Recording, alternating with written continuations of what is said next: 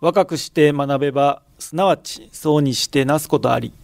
そうにして学べばすなわち老いて衰えず。老いて学べばすなわち死して朽ちず。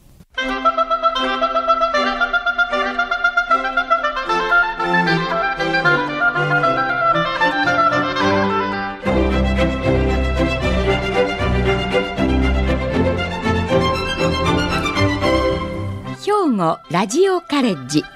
今朝の短歌。追い越したさっきの自転車に抜き去らる。ここにも人生渋滞の朝。追い越したさっきの自転車に抜き去らる。ここにも人生渋滞の朝。今川節美。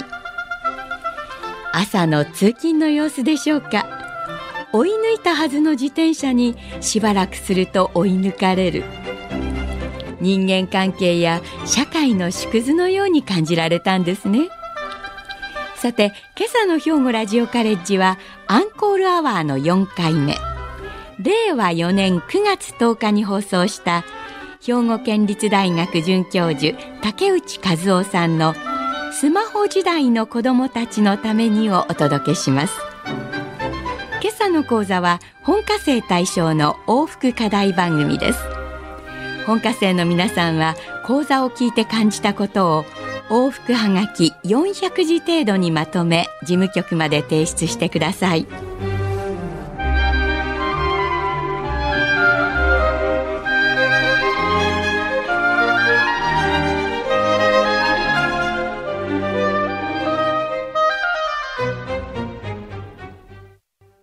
はい。では皆さんおはようございます。えー、兵庫県立大学の竹内和夫と申します。えー、これから、えー、20分今日ぐらいですかね、えー、皆さんと一緒に、えー、朝の時間を過ごしたいと思います。よろしくお願いします。えー、まず最初に私の自己紹介をさせていただきますが、私は今は、えー、兵庫県立大学の環境人間学部、姫路にあるんですが、そこで、えー、主に教職を担当しています。で、私の研究分野、専門は、えー、困っている子供たちにどういう対応したらいいか。まあ、いじめられて困っている、不登校で困っている、それから学力不振で困っている、それから、まあ最近ネット問題で困っている子供たちが多いので、まあそのネット問題について、えー、考えたり、それからどうしたらいいかっていうのを、えー、研究したりするところが私の専門です。で、私は11年前までは大阪府寝屋川市の教育委員会の指導主事、つまり市の子供たちに、まあ、どういうふうな教育環境を提供したらいいかとかっていうのを考える仕事をしておりました。さらに、その5年前ですかね。私は20年間、中学校の教員として、国語の教員として働いていました。えー、部活で、まあ、大阪で17回優勝したりね、えー、文化祭で歌って踊って、まあ、みんなで頑張ろうって言ったり、合唱コンクールで子供たちと一緒に頑張ったり、えー、学通信毎日書いてね、で、クラスの子と、え、ずっと、交換日記をしたりね、という、まあ、あの、非常に楽しい学校生活を、教員生活を送ってまして、まあ、こんなんでお金持っていいんかなと思ってたんですけれども、えー、私の、まあ、生活を経験したのは、まあ、まあ、2005年に寝屋川教職員殺傷事件っていうのがありまして、えー、私の教え子が、元教え子がね、高校生になって、中学校に、えー、小学校、母校の小学校に帰って先生で刺し殺した事件っていうのが起こりまして、で、まあ、その子の、が、ま、あ、私の中学3年生の時の教え子、あの、学年主任やった時の生徒やったんですけれども、まあ、その子がネットいじめにあっていた。まあ、ネットで辛いことが起こっていたっていうあたりが私がこの問題を一生懸命やっている、まあ、動機になっているんですけれども、その時にいろいろと分かってきたことは、子供たちはネットに夢中になるからいろんな弊害があるというよりもなんか悲しい思いがあったり、から悲しい辛いことがあったりすると結果的にネットに逃げていってるっていうかそのあたりがあってネットのネットが問題でっていうことではないっていうのが、まあ私当初から感じておりまして、まあそのような形で子供たちに対応しているっていう、まあそそういうところです。では、今から、あの、今の子供たちに、まあ、ネットっていう、ネット、特にスマホとかゲームですかね、えー、を焦点に当てて、まあ、の、覗き穴にして、そこから子供たちに今何が起こっているかっていうあたりを、あの、ちょっとお話ししていきたいなというふうに思います。で、えー、まあ、今、マスコミとか、まあ、テレビとか、新聞とかによくネット依存とか、ネットいじめとか、高額課金とか、まあそれから出会いの危険とか、まあいろんな子供とネット関係のことが取り上げられてて、まあすごく社会問題になっています。で、まあ今まで日本の社会っていうのは、それに対して、まあ、いろいろ政策を取ってきたんですね。フィルタリングって言って危険なサイトを見せなくしたり、時間制限、夜何時になったらもうあの切れるような設定をしたりっていうことで、禁止をしたり、制限したりするっていうことを主に、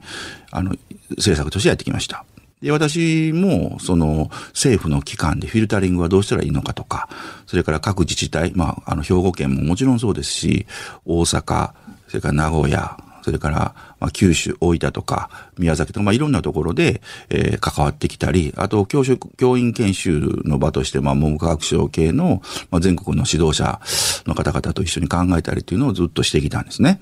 で、ただそれがこの2021年、ここ1、2年でもう激変しました。えー、というのが、まあ、皆さんもお聞きになったことがあるかもしれませんが、えー、文部科学省を中心に政府が、えっ、ー、と、ギガスクール構想っていうのを打ち出したんですね。で、それは何かと言いますと、まあ、子供たちにもう学校で情報端末を使わせようという動きです。端的に言うと。で、まあ、あの OECD とかいろんなとこ、いろんな国の中で、先進国の中で日本の子供たちがパソコンを使っていろんな作業をするっていうのが実は非常に遅れているっていうのがあって、まあそこを、それを危惧した政府が始めたっていうのが元々のスタートなんですけれども、えまあそれをやっていこうっていうのがまあ決まったんですね。で、決まったんですけれども、まあ4年ぐらいかけてじっくりやっていこうとしてたんですけれども、そこに、えー、コロナで、えー、日本中が大変なことになってしまって、で、学校で、あの、が学校の授業もできない。で、そういう、そそういう時に、えー、パソコンを使って、オンライン授業とかっていうことをもう進め出したっていう経緯があります。そこで政あの政府が4年かけてやるはずのところをもうこの1年でやってしまうということで、ぐーっと前倒しにして、あの、ほとんど、2020年の、20年度の終わりには、まあ、ほぼ100%の自治体でパソコンをもう発注して、というような状況になりました。ですので、2021年、去年度から、まあ、今年、小学校1年生から中学校3年生、すべての、ほぼすべての、まあ、公立の子供って、まあ、私学の、中学も進んでるんですけれども、ほぼすべての子供たちが学校でえー、情報端末、つまりパソコンに触れるようになりました。これまで学校とかは、まあ、ネットいじめとかがあったり、ネット依存とかあったり大変なので、もうできるだけ使うな。まあ、怖がらしたり、えー、まあ、ダメだぞっていうふうな感じで、まあ、ルールとして縛ってきたんですが、もうそういうわけにはいかなくなってきまして、まあ、積極的に利活用ですね。どんどん使わせる方向に、あの、変わってきています。つまり、私たちの大人の対応が急に変わったんですね。だけど、まあ学校の先生の中に急に利活用って言ってもなかなかその自分自身がなんとなく怖いので、学校の先生方 SNS する率が非常に少ないし、もっと言うと、まあこれは親の問題だからっていうことで、ああの、あまり積極的に指導してこなかった先生方にしたらもうど、これはどうしたらいいのかなっていうような形で、まあ学校自体もあの混乱しています。で、さらに追い打ちをかけてるように、えー、私、実は、あの、内閣府で子供とネット、インターネットの、えー、活用状況について、えー、調べる、まあ、委員もしてるんですけれども、まあ、そこで、まあ、経年で、あの、何何歳児ぐらいが、まあ、どれぐらいネットの利用率があるかっていうのをずっと調べてるんですけれども、えっ、ー、と、去年の調査で、2021年に取った内閣府の調査で、2歳の子供のネット利用率がなんと60、約63%あるんですね。これも非常にちょっと僕も驚きまして、で、まあ実態調査も、あの、学生と一緒にしたんですけれども、もう、乳幼児から赤ちゃんがもうネットを使ってる、えー、0歳児の利用率は約12%あったんですね。まあ、あの子供たちが主体的に自分で赤ちゃんがね、あの、ネット利用するとこれ考えられないので、まあ、多分、お母さんが見せ、お父さんお母さんが、まあ、育児の途中に見せてるんだろうというふうな、なんとなくそうだろうなと思って調べてみたら、やっぱりそうで、あの、私たちがちっちゃい時、私も娘が、娘、息子がいてて、今、まあ、まあ、二十歳、三十ぐらいでいるんですけれども、その頃は、私たちがご飯を、例えば食事の用意するときに、まあ、テレビですよね。NHK の、まあ、お母さんと一緒とか、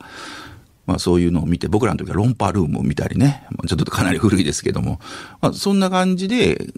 ご飯ができたら、じゃあご飯よというふうな感じをしてるっていうのが世の中的に当たり前だったんですが、それが、まあ今は、あの、母親、父親の影響もあって、YouTube、つまり、あの、無料で動画を見れるようなものですね。そういうのに変わってきていると。だから子供たちが、あの、ちっちゃい赤ちゃんがネットを見てるっっていうのも、これ別に、その、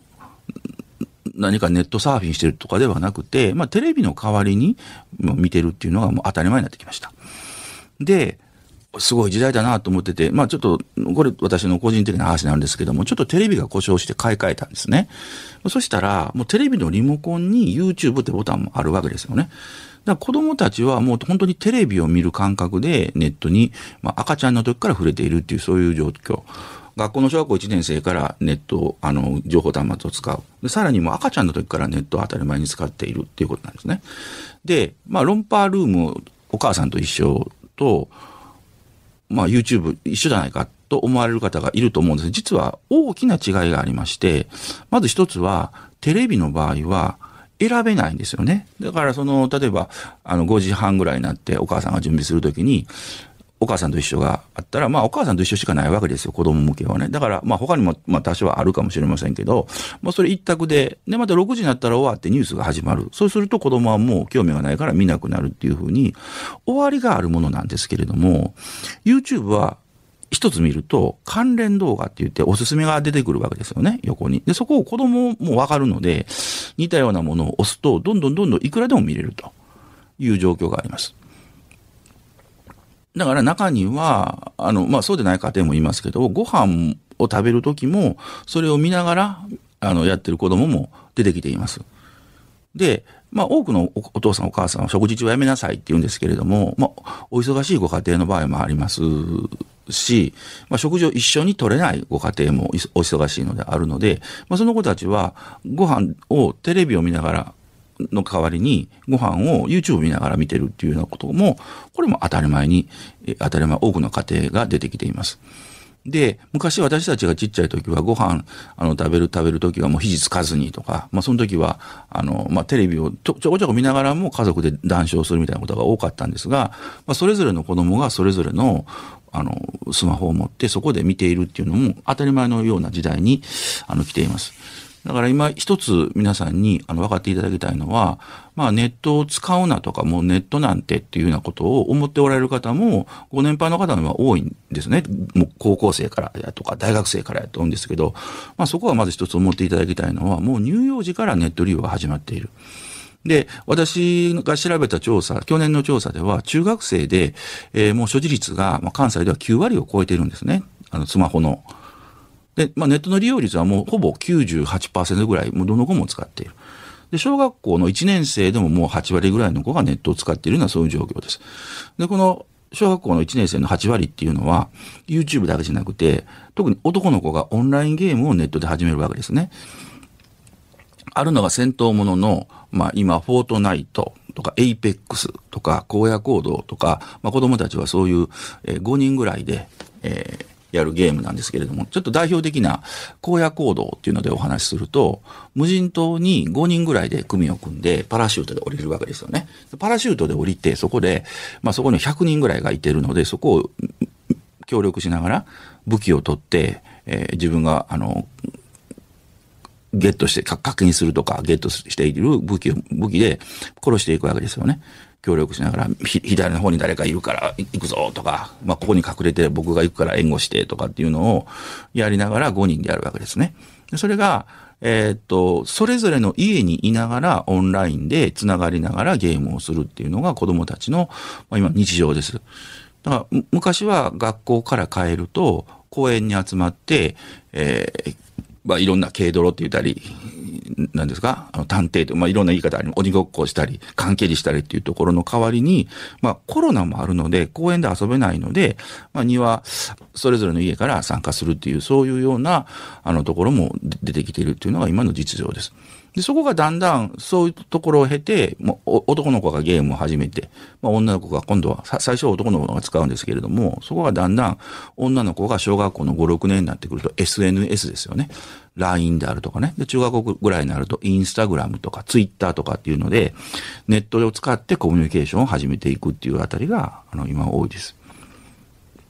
で、今日は皆さんに、あの、そのあたりのネットで夢中になっている子供たちへの対策の一つとして、えー兵庫県と長く一緒に、えーやっているオフラインキャンプっていうのについてちょっとお話をしたいと思います。で、これは文部科学省委託事業で6年ぐらい前から始めてるんですけれども、まあネットに夢中になっているとか、ネットやめられないとか、まあネット依存であるとかで、ネットに課題を感じている子供たちが、まあ、参加しているものです。まあ20名前後のお子供たちと一緒に、えーうちの、あの、まあ、兵庫県が文部科学省からお金をもらって、うちの大学生が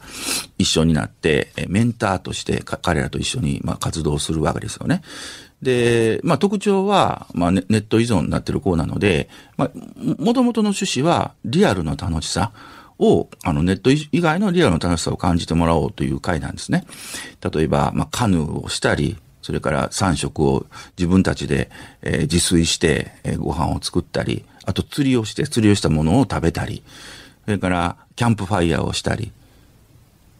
という、そういう、こう、リアルの楽しさを満喫するための、あの、も、もともとはものです。ただ、そこにネ、ネットについて考える時間っていうのを、まあ、増やしたわけです。夜に学生と一緒に考え、私が、あの、日中にど、どどのことも一日一回、えー面談をしながら、どういう、帰ってからどういうルールを作ろうかとかっていう話をしていくわけですよね。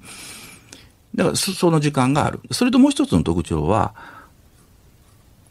子供たちに、えっ、と、フリータイムっていうのがありまして、1時間。その時間は自由な時間なんですね。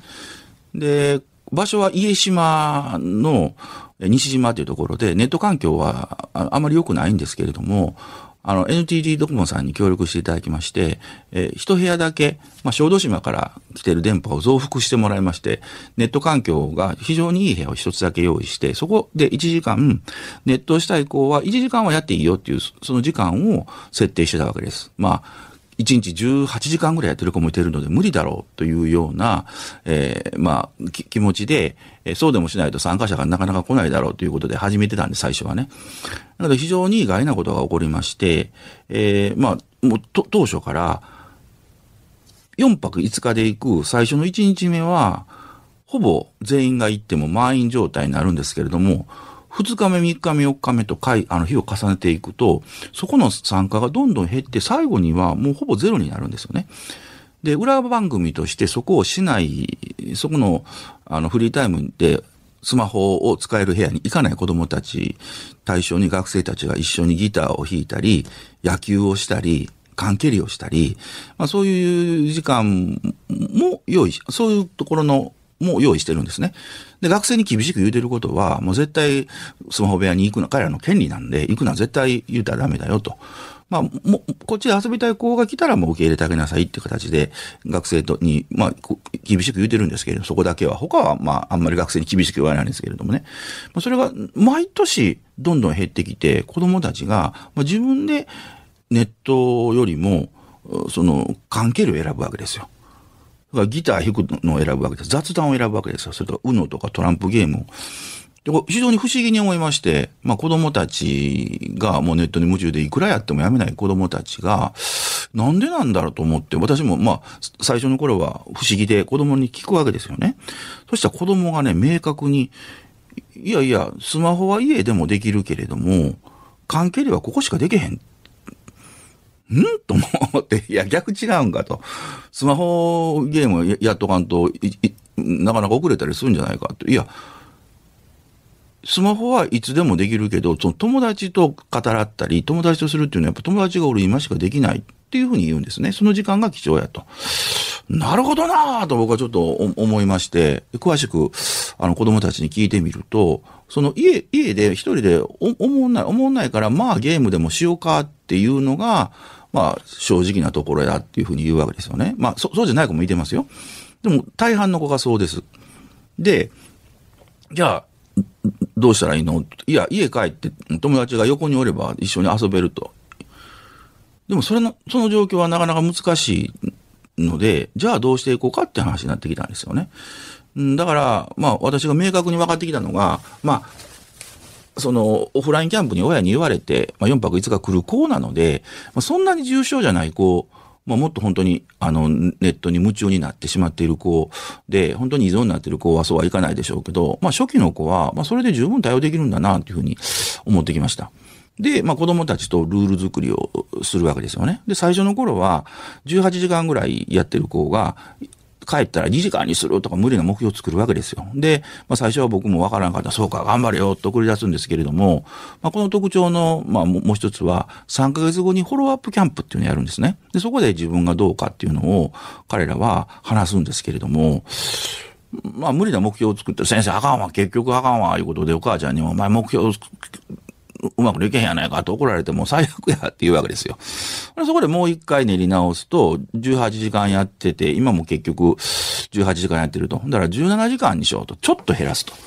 ちょっと減らす目標を作ってお母さんと協力して、ちょっと減らしたら褒めてもらうようにしようかって言うんですよね。もうそれが極めてうまいこといきます。だから、17時間やるかもほぼ満足してるわけですよね。18時間が17時間。ただ、自分が決めた時間を目標を守れるっていうことが、子供たちにとってものすごくいい機会で、ものすごく、あの、自分を見つめ直す機会にもなって、親も褒めれるわけですよ。だからそういう親子で褒め合うっていうことがやるのがもうネット依存になってから、ネットに夢中になってからそういう時間がなかったので、親子関係も修復して、で、そうすると子供たちもだんだんだんだん嬉しくなってくるので、少しずつ見つめ直す時間ができてきて、親子の会話も良くなっていくわけですよね。でそうして、だんだんだんだん良くなっていくっていうことが分かってきました。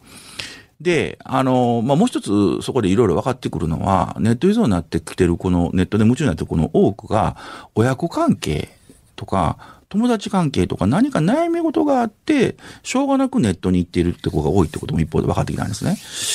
だからそのあたり、だから親子関係であるとか、友達関係であるとか、まあ、そのあたりの悩みとか、難しさっていうのを分かってあげるとか、考えてあげるとか、まあ、そのあたりが必要だっていうことがあって、その学生たちと一緒に、4泊5日の間に、まあ、その自分がどこに課題があってネットに夢中になってるのか、ただただ正しいだけなのか、何か困ってることがあるのかっていうふうに聞きながら一緒に考えていくっていうようなスタンスを取り出すと、まあ、極めてうまいこといくようになったっていうのがあります。で、6年もやっていくと、まあ、その中学時代学校まと行けなかった子とかが何年か経ってまた、あの、卒業生として帰ってきてくれることがあって、で、去年もそのうちの一人の子、まあ、小学校の高学年から中学校の、まあ、2年、3年、ほとんど学校行けなかった子が、あの、高校への進学をして毎日登校しているっていうことで、まあ、方向に来てくれるわけですよ。で、みんなの前で、まあ、自慢してくれるわけですよね。自分はもう高校を、あの、うまいこといいけるようになって、すごく、あの、今は嬉しいからみんなも頑張れよと激励してくれるわけです。で、まあ、その子に詳しく話を聞いてみると、オフラインキャンプは、まあ、きっかけになって、まあ、リアルで楽しくやる、同世代のこと楽し、喋るのは楽しいなっていう思いが一つ芽生えたっていうのが一つ。それと一番楽しかったのが、あの、カヌーだっていうわけですよね。で、カヌーで、あの、まあ、1キロぐらいの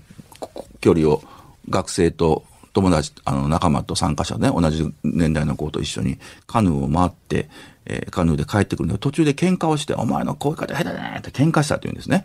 喧嘩するとカヌーが進まないので、もう遭難してしまうので、仲直りして、もうしゃあない一緒に行こうやって仲直りして最後に帰ってきたっていう経験がもう衝撃的やって言うんですよね。仲直りできるんやと。だから、喧嘩っておもろい。喧嘩を仲直り自分はできるんだと思ったことがすごい自信になって、まあ学校生活に戻ってみようと思ったきっかけになったと。で、今日は皆さんに、えー、そのネットに夢中になってる子を、が立ち直るためのオフラインキャンプっていうのを紹介しました。今年6回目で、えー、今、私、収録で、まあ、8月の今、えっと、11日の日にこれお話してるんですけれども、今年も16日から4泊5日で行きます。で、来年も多分実施します。で、兵庫県在職在住で、えー、の子供たちで、でしたら、20人ぐらいが、あの、応募できます。まあ、多い時はそこから選考もするんですけれどもね。また、もし気になる方がおれば、自分のお子さん、お孫さんに紹介していただいても構いません。で、まあ、ネットの問題、今日は、あの、いろいろ話しました。荒野行動、 Apex とかなんかのわからん言葉がいろいろ出てきたかもしれませんけれども、まあ、今日はお年を召した方もたくさん聞いておられるっていうふうに、あの、聞いております。で、そのむ、なんか難しいかなと思って、あんまりネットの話をしないっていうふうにいる、思う方もおられるかもしれません。実はあんまりその難しいことは、関係ないんですよね。リアルの生活、日常生活がしっかりしていくと子供たちっていうのは、まあネット以外の楽しさがわかるっていうので、一緒に釣りに行ってあげるとか、お話聞いてあげるとかね、その辺が実はネットの問題の鍵になってくるんじゃないかなというふうに思います。はい。あの、私、与えられた時間、あの、ほぼつきましたので、今日は皆さんと一緒に、えー、子供とネットの問題について話させていただきました。今日はどうもありがとうございました。今朝は、アンコールアワーとして、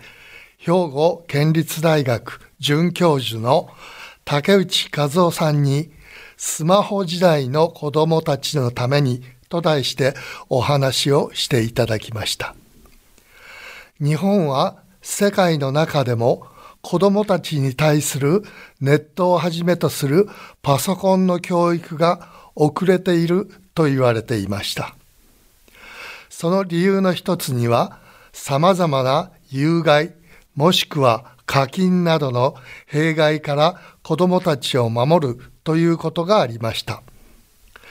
近年、それらを乗り越える手立てを行いながら、急速にネットなどの教育に力を入れようと、子どもたち一人一人に端末を触れさせる授業が行われています。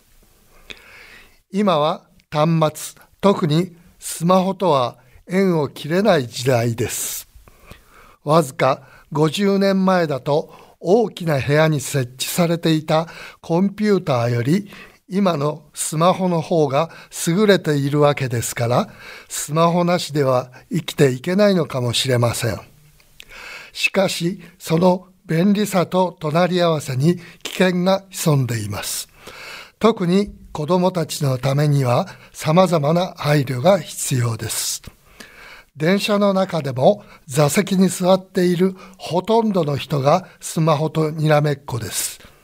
何か少し考えるところがありますね。今朝はこの辺で失礼します。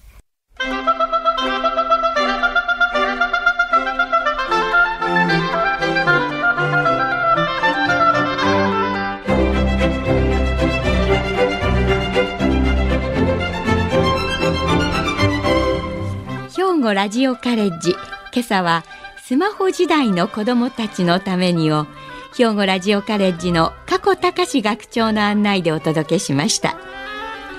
来週は和歌山大学副学長経済学部教授の足立元弘さんで